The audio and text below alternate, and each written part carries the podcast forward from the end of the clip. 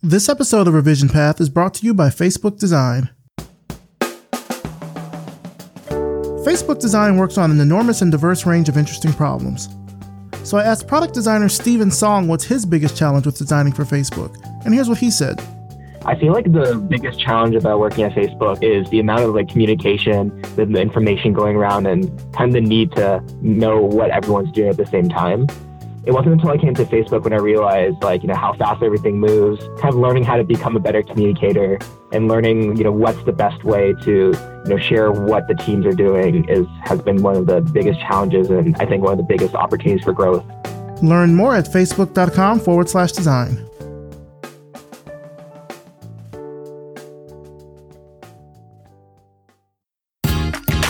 You're listening to the Revision Path Podcast, a weekly showcase of the world's black graphic designers, web designers, and web developers. Through in-depth interviews, you'll learn about their work, their goals, and what inspires them as creative individuals. Here's your host, Maurice Cherry. Welcome to the Revision Path Podcast. My name is Maurice Cherry, and before we get into this week's interview, you may have noticed that our episodes are now included on glitch dot com. We'll have a full announcement in the coming weeks with more information. Now let's talk about our sponsors, Google Design and MailChimp. Google Design is a cooperative effort led by designers, writers, and developers at Google. They work across teams to publish original content, produce great events, and foster creative and educational partnerships that advance both design and technology. For more information on news, design resources, and their design podcasts, check them out at design dot google. MailChimp is the world's lar- MailChimp is the world's leading marketing platform for small businesses. Now, MailChimp may have started out doing just email, but now you can use it for Facebook ads, for Instagram ads, powerful automations, and a whole lot more. Think of it as more like a marketing powerhouse for your business. Sign up for a free account today and give it a try. MailChimp. Send better email. Now for this week's interview. We're talking to Annalise Cleopatra, an artist and art director in Portland, Oregon. Let's start the show. All right, so tell us who you are and what you do. Hi, I'm Annalise Cleopatra, and I'm an artist and art director in Portland, Oregon. So I'm curious to know what brought you to Portland. I thought I wanted to be a sneaker designer, and this is where Adidas was, so I came here. Okay, you, you specifically wanted to work for Adidas? Yeah, I um when I moved out here, Nike wasn't doing, like they weren't doing the Balenciaga co- collaborations or anything really fashion related, and I was really attracted to Adidas Originals because of their blend of sport and fashion. Okay. How did you first get interested in footwear design? My big brother had a lot of sneakers, and um, that's what he would get me for my birthday. And I really wanted to, I just wanted to work for the shoe company so I could like, just like really hook him up and provide, and he would think I was cool and like, just really have that connection with him. Okay. So talk about what it was like. I guess I guess the first question is, where did you move from before you got to Portland? I moved from Miami, Florida. All right. Oh, that's a big move. Yeah. It's the it's the complete opposite, basically. Let's go back a little bit to Miami. I'm curious, what was it like there? Warm. Warm, humid. Miami culturally is a, it's a very different place. You know, I'm very used to a lot more physical um, affection. I greet when I'm home, I greet people with kisses and hugs, mm-hmm. and, you know, as opposed to handshakes here. Yeah, just uh, vibrant. Okay. And so the move from Miami to Portland was uh, to start design. I guess I don't really know a ton about footwear design. Is, is Portland mm-hmm. the place where a lot of footwear designers try to go? Yeah, because since Nike and Adidas are both here, there's a lot of sneaker designers here, and you know sometimes they go back and forth, but it just seemed like the the place that made the most sense to chase that opportunity. Okay. I was in Portland for the first time earlier this year. Um, I was there in September for X O X O, it was a really interesting, I don't want to say culture shock, because that sounds too drastic, but it definitely mm-hmm. was different from what I'm used to here in, I'm in Atlanta. It's definitely oh, okay, different from yeah. that. How was it when you first got there? Like, how was it adjusting to it? It was really difficult. When I first moved, one of my close friends was interning here. So I had someone, but then they ended up going back to school and I had to kind of figure it out. And it's uh, it's a lot more difficult to build connections. Um, the way that I rationalize it is mm-hmm. that, you know, in Miami, people are not polite, but they're friendly. And I feel like here mm. people are polite, but they're not really friendly. So it just takes a lot longer to build those connections and the trust. And eventually I did. But while you're doing it, it's not that fun. Yeah, I can imagine. Even just, I mean, with the added kind of stress of moving to a new city. And now you're like, oh, I'm trying to meet people, but it feels like people aren't being hospitable. That can that can certainly kind of take its toll. I just really had to learn. It felt like a new language, you know, uh, the way that that people connect and move out here. So like when I first moved, I felt like people were cold, but it's really they just connect in a different way. And, mm-hmm. you know, I just had to learn that and reciprocate. Has it gotten easier the longer you've been there? It has. Um, once I about a year and a half in, I met a friend, a D J, Shake That, and through him, I kind of found this like black art subculture that I found my first home in. And okay. that, yeah, that really changed the experience. There's an organization here called Doug Deep Underground, and they had a lot of open mics for young artists. And through that, I was able to like build a lot of connections and collaborations and really meet the people who are doing the things in the city that I want to be a part of. Is there a strong creative culture there in Portland? There is. It's there's a strong creative culture, but like the pace in Portland, it's far removed from what feels like, you know, other major cities. It's it's a lot slower paced. And I feel like that kind of comes with the spirit of collaboration over competition is alive here. So it's different. I like, I don't, people are hungry, but it's just not, they're not stepping over each other to achieve what they need to achieve. So mm-hmm. it's just people are willing to work for trade and collaborate in the spirit of community. And yeah, I think that that creates that effect. Yeah, it sounds like that uh, that East Coast hustle isn't really there. No, it's not. It's not. And I miss it.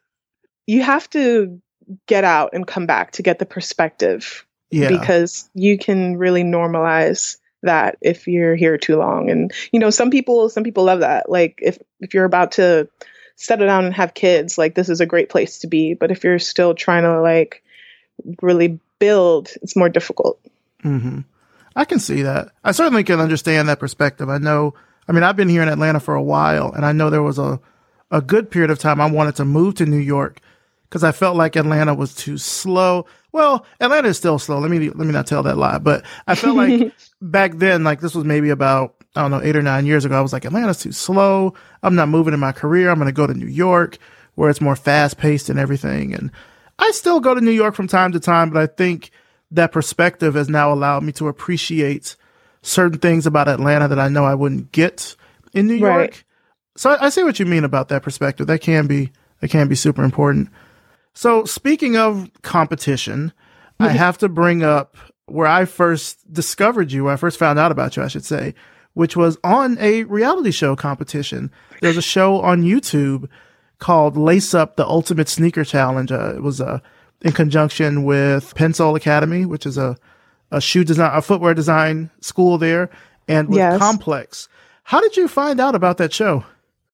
So Pencil is its own school. And prior to the show, like, you know, and f- following the show, they, they have classes. They're actually working with P N C A now, a Pacific Northwest College of Art. So I had applied for a regular session that was not filmed. And I didn't get in. And so I just, I like emailed and harassed them to get a critique on my submission. Uh-huh. So I emailed them like twice, three times. so that I could know what to do better for the next time I applied. And I actually had a dream about, like, it was like a design jock dream. Like, I dreamt that I was in the lab at my college and all the Cintiq computers were full. And someone was like, why don't you go use the Cintiq in the boys' bathroom? And I was like, what? They have a secret Cintiq? And I went through it, and they had this whole like secret lab through their dorm. And I remember in the dream, I was like salty, but I was like, all right, I can get my work done now.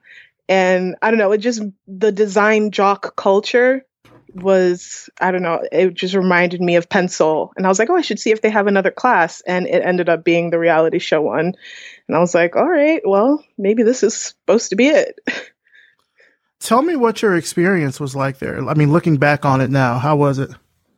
It was fortifying. I think, you know, going into it, I had a different mindset. Like, I took it really, really seriously. I w- really was looking forward to the guidance of Dwayne and Miss Suzette. And looking back, I feel like if I had relaxed a little bit, and I would have had a an easier time. But, you know, it was re- it was a really strengthening experience. I I gained so much confidence in speaking and presenting on stage, like with lights and in front of whoever. And it ended up to me really, I really enjoyed being on set. And I like would interrogate the production people on how they were doing things, and, you know, ended up doing a lot more film stuff this past year because of that. Oh, nice. How yeah. long did the competition take? Like, just, I guess, in terms from beginning to end? It was about three months. So the first... Oh, wow.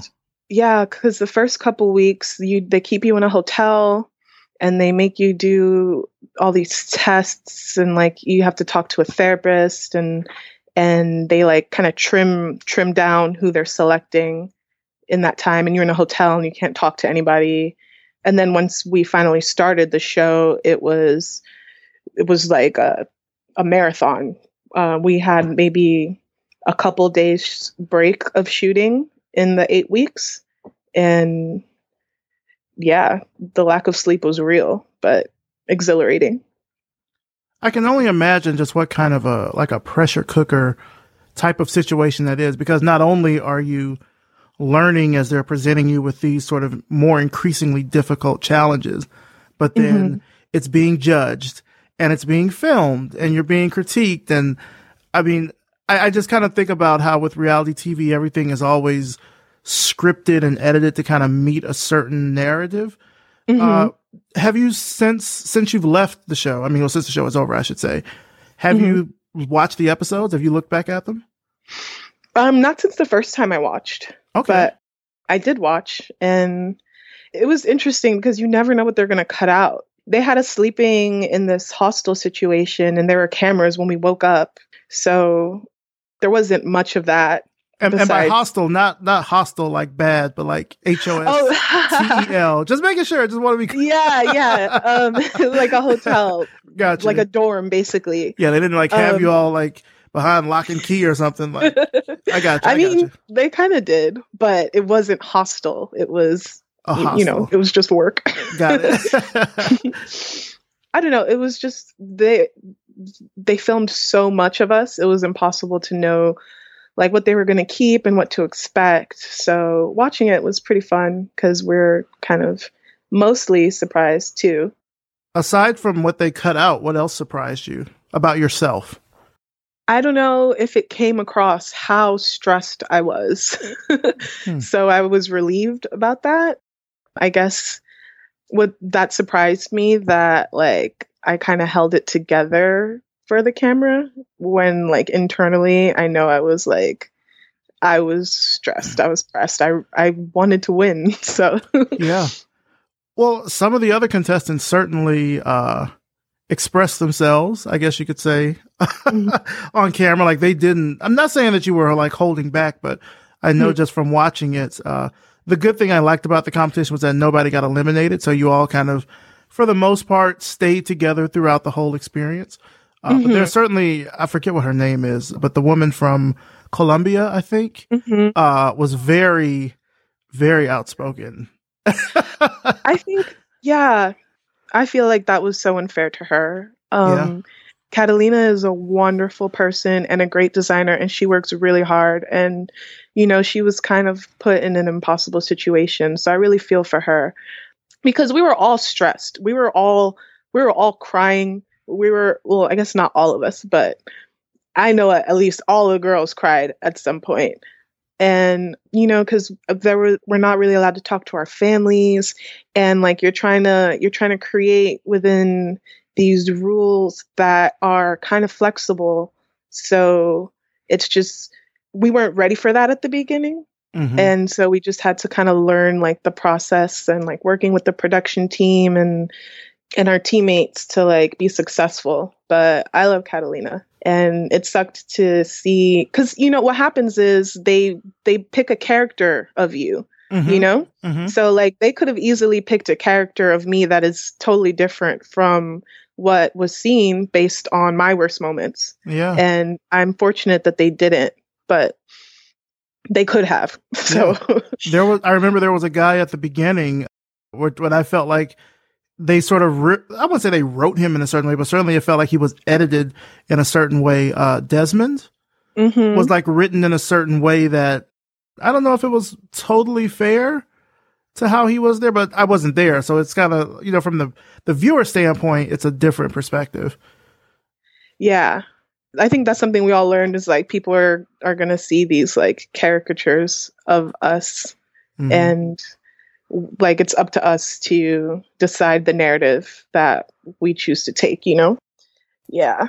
I would imagine it's probably even difficult to even kind of, or maybe not. I don't know, because we know so much about reality T V, maybe going into it, it's like, we know this can be cut up in all right. these different ways.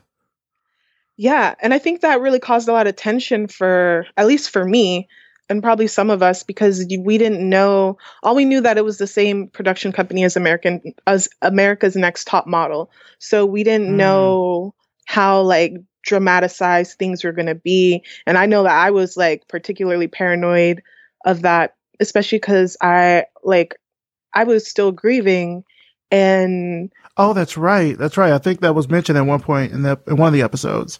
Right. Because the show was filmed through April, and it was my brother's birthday, his first birthday after his death.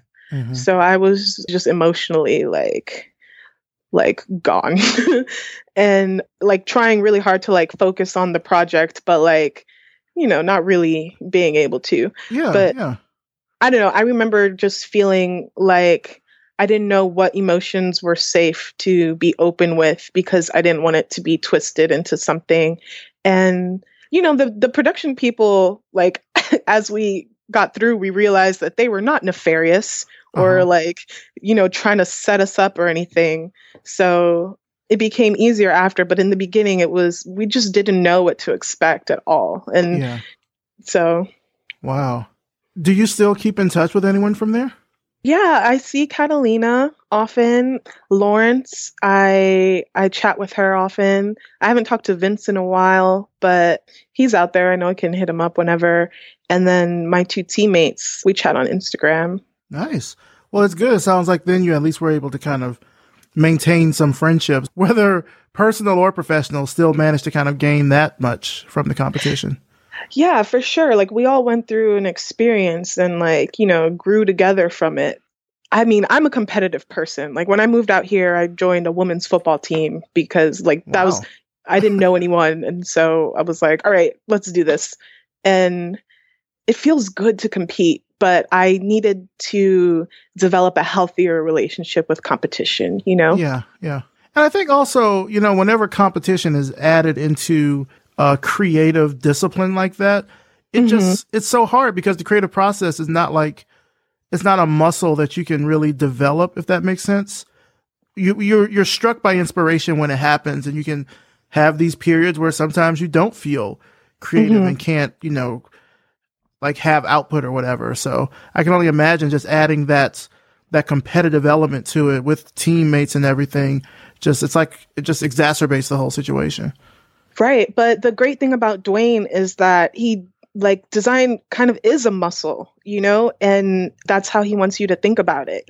He sets you up so that you're not dependent on like whims of inspiration and really focuses on the process so that you can execute no matter what. Dwayne's foundation is functionality. So it's like, if you're a fashion designer, it's harder to work with him because it's not, it's not about freedom of expression. It's like, what problem are you trying to solve? Yeah. And so it allows you to ground your designs in like a factual place, because at the end of the day, the point of the presentation is to make your case. And if your, if your case is rooted in facts, it's, it's more effective. And, um, so that's a big part of like what he tries to teach, and like just the, the blending of, of design as a sport. Mm-hmm. I mean, it's unsustainable for your soul long-term, but it's really effective in creating good work, because mm-hmm. you have to have the ego to believe in your work and mm-hmm. to sell it and to stand by it. Like a lot of times, sometimes when he's giving critiques and he argues against something, he's not necessarily against it. He just wants you to be able to defend it. And if you can't defend it, then he's not going to allow you to do it. Mm-hmm. So it's a lot about like design thinking and, and preparedness and execution. Gotcha. I got you. It sounds like he was pretty good to work with. Yeah. Dwayne's awesome. I was really excited to finally work with him. He scared me a little bit. And those are my favorite teachers. I love to be scared. Whiplash is like one of my favorite movies. He's not that intense, but okay. I think I, I don't know. I kind of like it when the, the designer mentor relationship has that, not adversarial, but like just the, I know you can do better, so don't come to me until you do better. I kind of needed that, because Portland is a very mild place, and like people will support you to support you. But I feel like I want to get better. So I want to be supported when I'm like effective and doing good, and be told when I need to do better. And so mm. Pencil was really great for that. How was it working with Suzette? Oh my gosh, Miss Suzette. She is amazing, and even more terrifying than Dwayne. Like, like she her- was so no nonsense on the show. I love that. Yeah, that accurate. Accurate. Absolutely accurate. And it was so rewarding to receive her guidance. Like, even her materials literally say, don't touch or I will rip your spine off. Yikes. And oh yeah, it says it in beautiful typography. And I remember like towards the end of the show, there was a moment where I was like, all right, she might kill me, but it's the last episode. So, you know, and she went off on me, but it was worth it. Yeah. How did the show change your relationship to footwear design? I think it, it allowed me to have like that emotional connection. Like a lot of the, the people we were designing for, what ended up winning out was, you know, the designs that had an emotional resonance with mm-hmm. the with the guest. And in the corporate world, I don't really think that really exists like that. I think it becomes a lot more mechanical. So I'm, I don't know, I feel like I retained like my, I'm not, I'm not, I'm a sneakerhead, but I'm not like a, like I'll never buy shoes that I'm not going to wear. Yeah, yeah, yeah. So I don't have the like fan relationship as much as I like, like shoes for a certain reason. Like mm-hmm. whether it's like the gum bottoms and the cinnamon laces on my Reebok Classics, or I have these Air Force Ones that are island pack and they have little like Jamaican stick figures on them. You know, like those are the types of details that that resonate with me when it comes to footwear. Mm-hmm. So we got, I really enjoyed incorporating things that would never make it into production. Like for the Dame Lillard shoe, we we cut a crack in the left sneaker to represent when he broke his foot right before the draft, mm-hmm. because he thought he thought it was all over, but it was just the beginning. I'm curious about that, because I know sometimes when I think about reality competitions like that, creative competitions, oftentimes that can be like almost like the turning point, I think, for people's careers, because mm-hmm. of how the situation is. It either mm-hmm. makes you want to do it more, or you're like, that's it. I'm, right. I'm good. I'm out. What has happened since the show? So since the show, like I said, I really liked being on set. And while I was in the show, I like interrogated the production people and like made some connections and still hold to that. So since then, I've done a lot more film stuff. I did a short film for the Northwest Filmmakers Film Festival last year called the fifty-foot Challenge. And it's like you shoot on a Super eight and it's one, like there's no, there's all the edits are in camera. So you just have to shoot in order and they send it off to L A to get developed and then they screen it and you can add music to it. So I made a, I did a film called Shade. I sold my first painting earlier this year at a art show at Wieden and Kennedy. That's not film stuff, but that's just something that's happened since the show that I'm proud of. Okay. eight hundred fifty dollars for the Culture Series, which is a series of like artists of color that Um, my friend Jared and O'Connor, who you should definitely have on the show, was doing when he worked at Wieden and Kennedy. He's in L A now. Okay. And then a lot, just a lot like video edits. I did an I did an edit for ComplexCon when we went last year.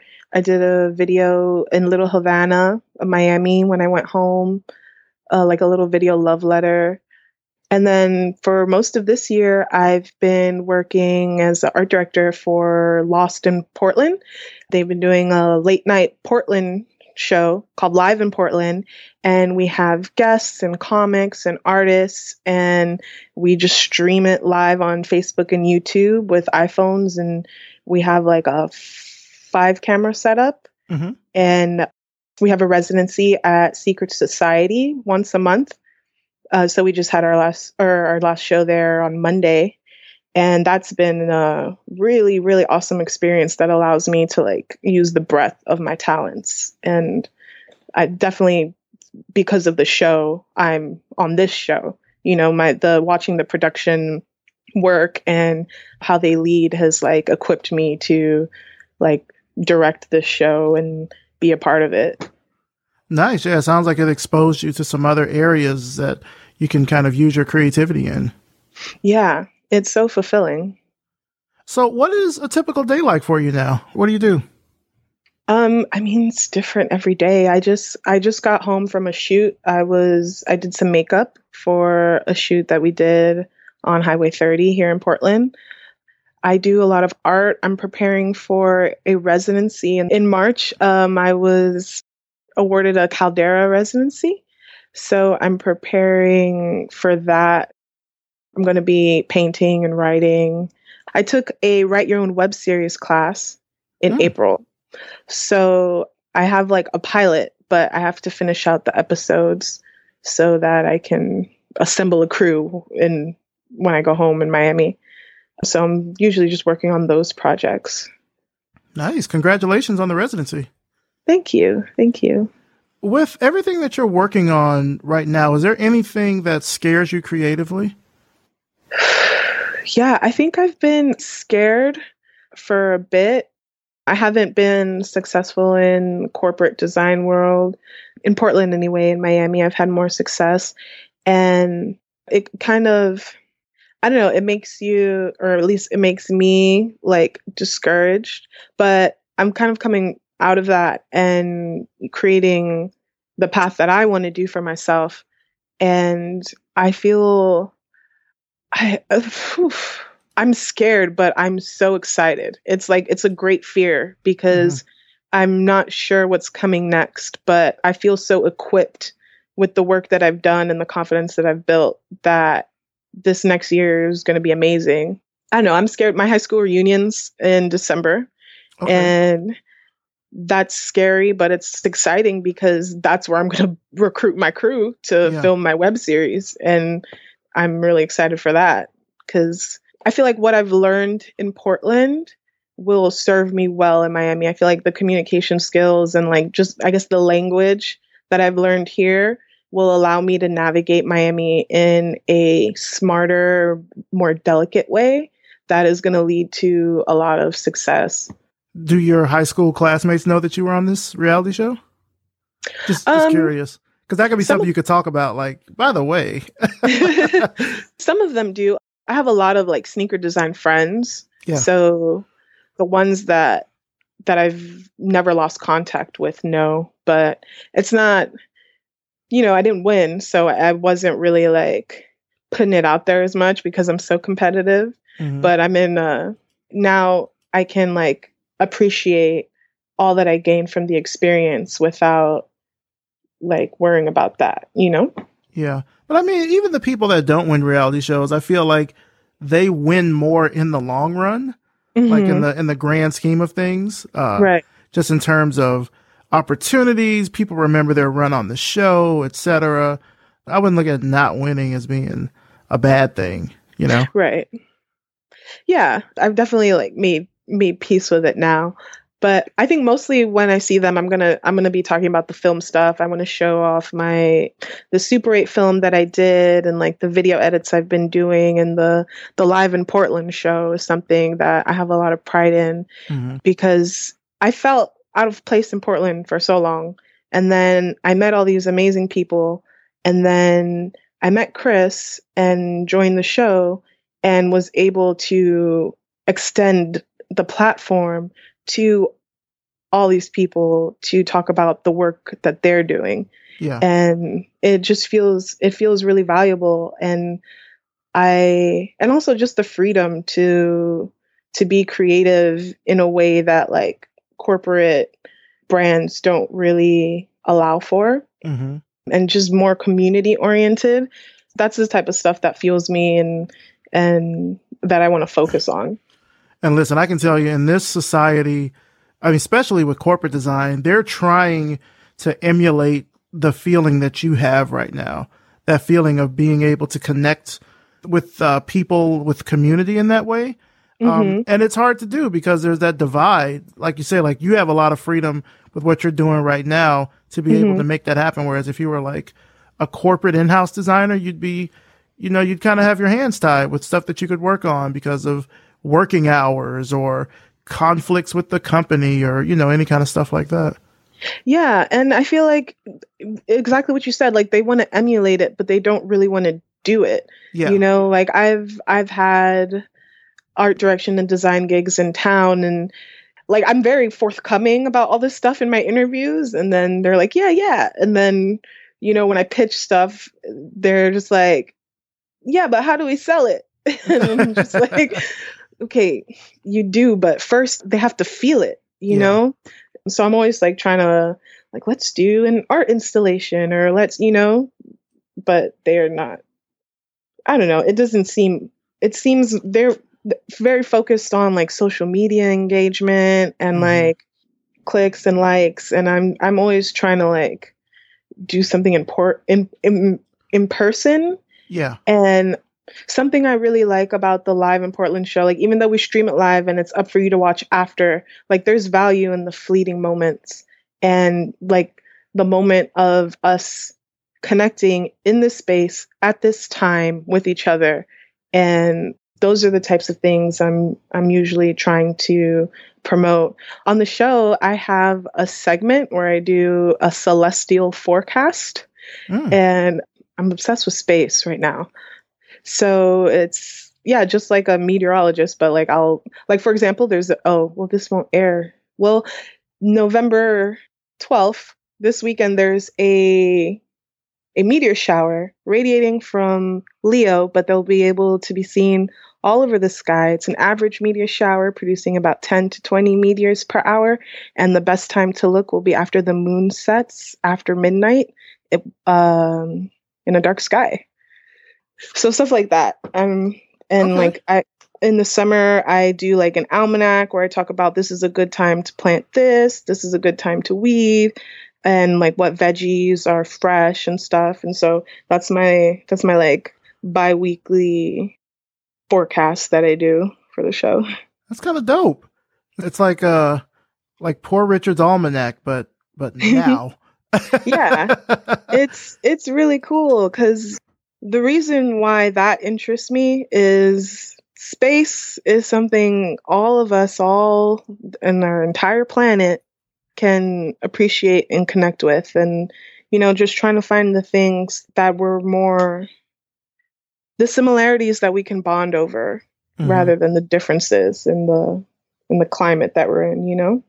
That's true. That's true. I remember thinking of, uh, I forget who this is attributed to. I'm sure I'm going to butcher the quote, but it's something about how we're like all made of star stuff. Mm-hmm. I don't know if like Neil deGrasse Tyson said that or somebody else, I forget. But, mm-hmm. uh, but like when you look at it in the grand scheme of things, the things that we're having to deal with right now in society, if you zoom like all the way out past Earth into space and everything, you know, the things that we deal with on Earth can seem, you know, minuscule by comparison.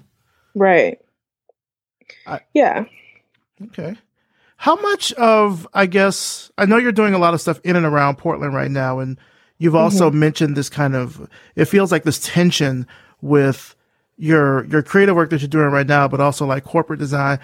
Mm-hmm. How much of that do you feel is just tied to the city? Like, is, does Portland just have this environment that like, I don't know, it's just different from what's, what meshes with your creative sensibilities? I would say probably half and half, probably mm-hmm. half Portland, half me, you know. I moved out here, I had like twenty-one years old, you know, I had a lot of growing up to do to learn and be successful in the city.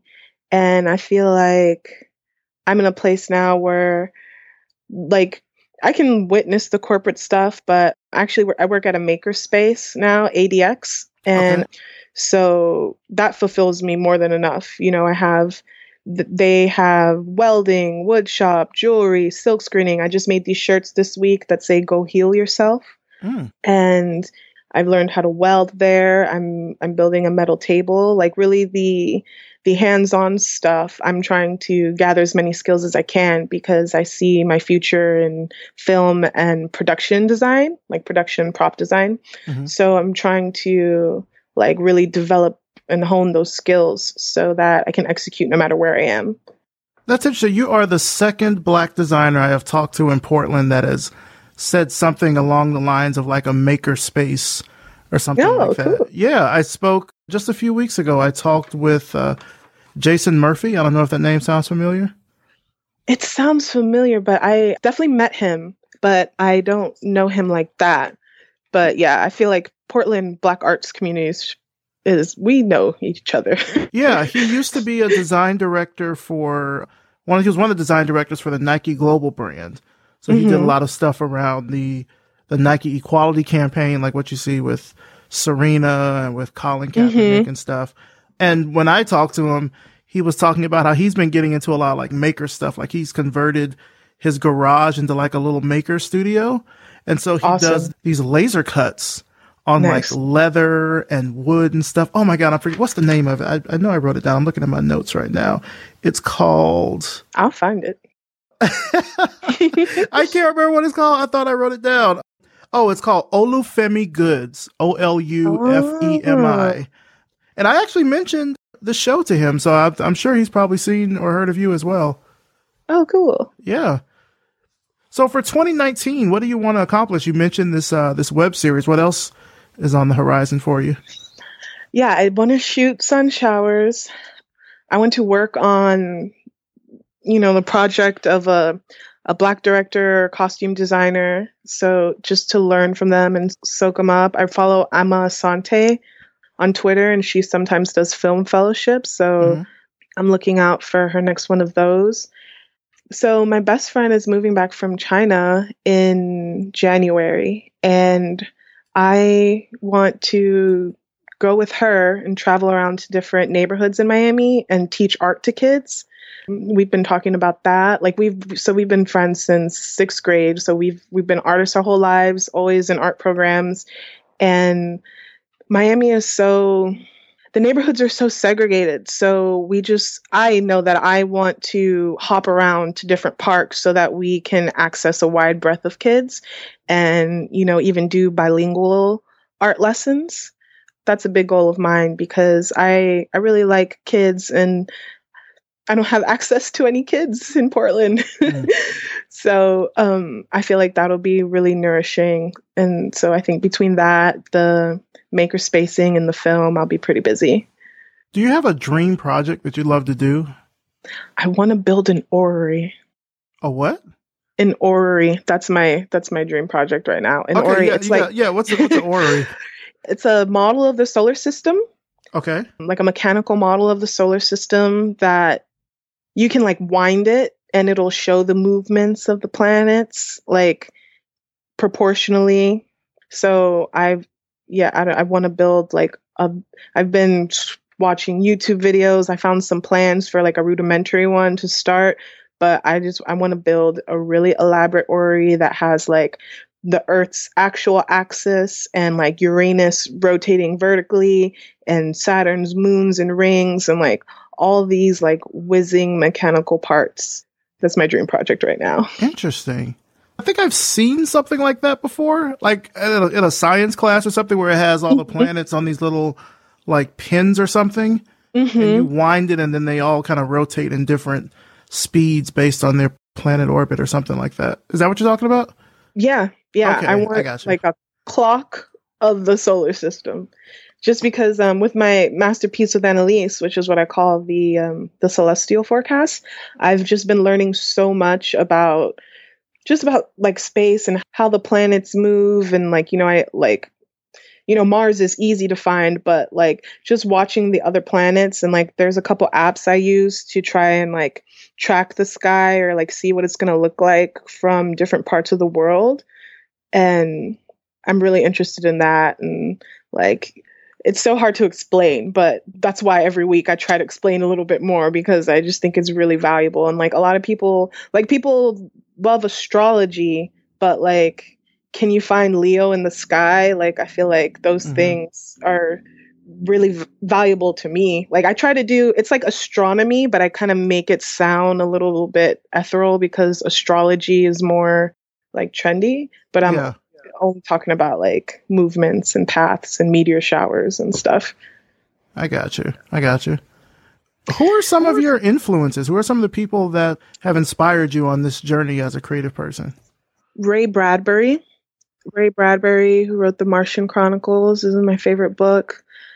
There Will Come Soft Rains is uh, one of one of the vignettes in that, and that's had an impact on me. Like the just uh, the idea, it's like a, a dystopia, but like I don't know the way that he talked about colonizing Mars. You know, as an adult reading it is just really interesting. Like the way that he mirrors Roanoke colony, like the the way that people on Earth have no idea what happened to the first expeditions on Mars and stuff like that really just mess with my mind as far as uh, storytelling. And mm-hmm. so I, t- I tend to come back to that. Jordan Dinwiddie, who is a writer at, at Wieden and Kennedy, and she's written like basically all the dope stuff Nike's been saying in the past few years. She's a close friend of mine and a huge inspiration, just like a brilliant, brilliant woman. I would say Donald Glover, Donald Glover, because you just know that so many people told him, you have to pick one thing. You can't do comedy and music and acting. And, and he was just like, all right, bet. And that drives me a lot because I can see how focus will streamline your journey. But I know that for what I'm trying to do, which is ultimately direct, I like the path that I'm taking is how I'm going to get there by understanding all the pieces of it, you know? Mm-hmm. Where do you see yourself in the next five years? If you kind of forecast out, what kind of things do you want to be working on? Five years. I see myself running a production company. I see myself having, you know, completed a few seasons of of my future podcast about our history. I see a few features under my belt. I see a collaboration with my niece that she directs. She's in high school right now, young writer, and I I really want to empower her word. She's already won like a few literary competitions. And yeah, just me, me and my family. My mom is a part of the Trinidad and Tobago Independence Day Ball Committee. Mm-hmm. I would like to do more more film stuff with her. I know growing up, she wanted to be a journalist. So like, I would like to go to Trinidad with her and like do some investigative like film and interviewing, a lot more stuff, a lot more cross diaspora stuff. I don't see myself in Portland. I see myself somewhere warm, fueled by my family. Yeah. Yeah.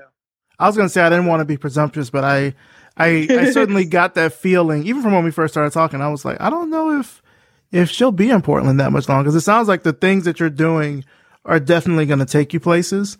Mm-hmm. And Portland's a good, it's a good stopping off point right now. You mm-hmm. got what you needed from Portland, and right now it's time to, time to move on, whatever that, right. whatever that might look like. Well, Annalise, just to kind of wrap things up here, where can our audience find out more about you and about your work and everything online? Um, you can find me at Cleopatra on Instagram, C L E E E O Patra. You can see the work from Live in Portland on at Lost, the letter N, Portland. And that's where I'm at. All right. Sounds good. Well, Annalise Cleopatra, I want to thank you so much for coming on the show. I, I feel like even though my introduction to you and your work was from this reality show, this this kind of, you know, cooked up experiment that was put together, um, I certainly got the sense from talking to you that your talent and your drive and your passion is much bigger than that. And so I'm glad yeah. that we were able to really talk about all the other things that you're working on. And I, I see, I definitely can see you doing all the things that you've mentioned in the next five years. I feel like Portland's a good place right now, but you've gotten what you've needed from there, and it's time to to go on to whatever the next uh, wherever the next journey takes you. So thank you so much for coming on the show. I appreciate it. Thank you so much for the opportunity to be here amongst all your amazing guests. I really appreciate it. Thank you so much. Thoughts of love are in your mind. And that's it for this week. Big thanks to Annalise Cleopatra, and thanks to you for listening. You can find out more about Annalise and her work through the links in the show notes at revision path dot com. Also, thanks as always to our sponsors, Facebook Design, Google Design, and MailChimp. Did you know that people spend over three billion minutes daily on Facebook? With an audience of over two billion users, that's pretty impressive. People use Facebook to share and connect with the people they care about, and their experience is the core of the Facebook Design team. Sound interesting? Then learn more about Facebook Design and what they do at facebook.com forward slash design. Google Design is a cooperative effort led by designers, writers, and developers at Google. They work across teams to publish original content, produce great events, and foster creative and educational partnerships that advance both design and technology. For more information on news, design resources, and their design podcasts, check them out at design dot google. MailChimp is the world's largest marketing automation platform. They support millions of customers, from small e-commerce shops to big online retailers, and they support the creative community as well, including us. MailChimp really gives you the marketing tools to be yourself on a bigger stage. Visit MailChimp dot com and sign up for a free account today. MailChimp. Send better email. Revision Path is brought to you by Lunch, a multidisciplinary creative studio in Atlanta, Georgia. This episode was edited by R J Basilio and produced by me, Maurice Cherry. Our intro voiceover is by Music Man Dre, with intro and outro music by Yellow Speaker. If you liked this episode, please do us a huge favor. Leave us a rating and a review on Apple Podcasts. It only takes a minute or two to do. It helps more people learn about the show here in the U S and internationally. It also helps the show by bumping us up in the rankings there for design podcasts, and I'll even read your review right here on the show. Thanks so much for listening, and we'll see you next time.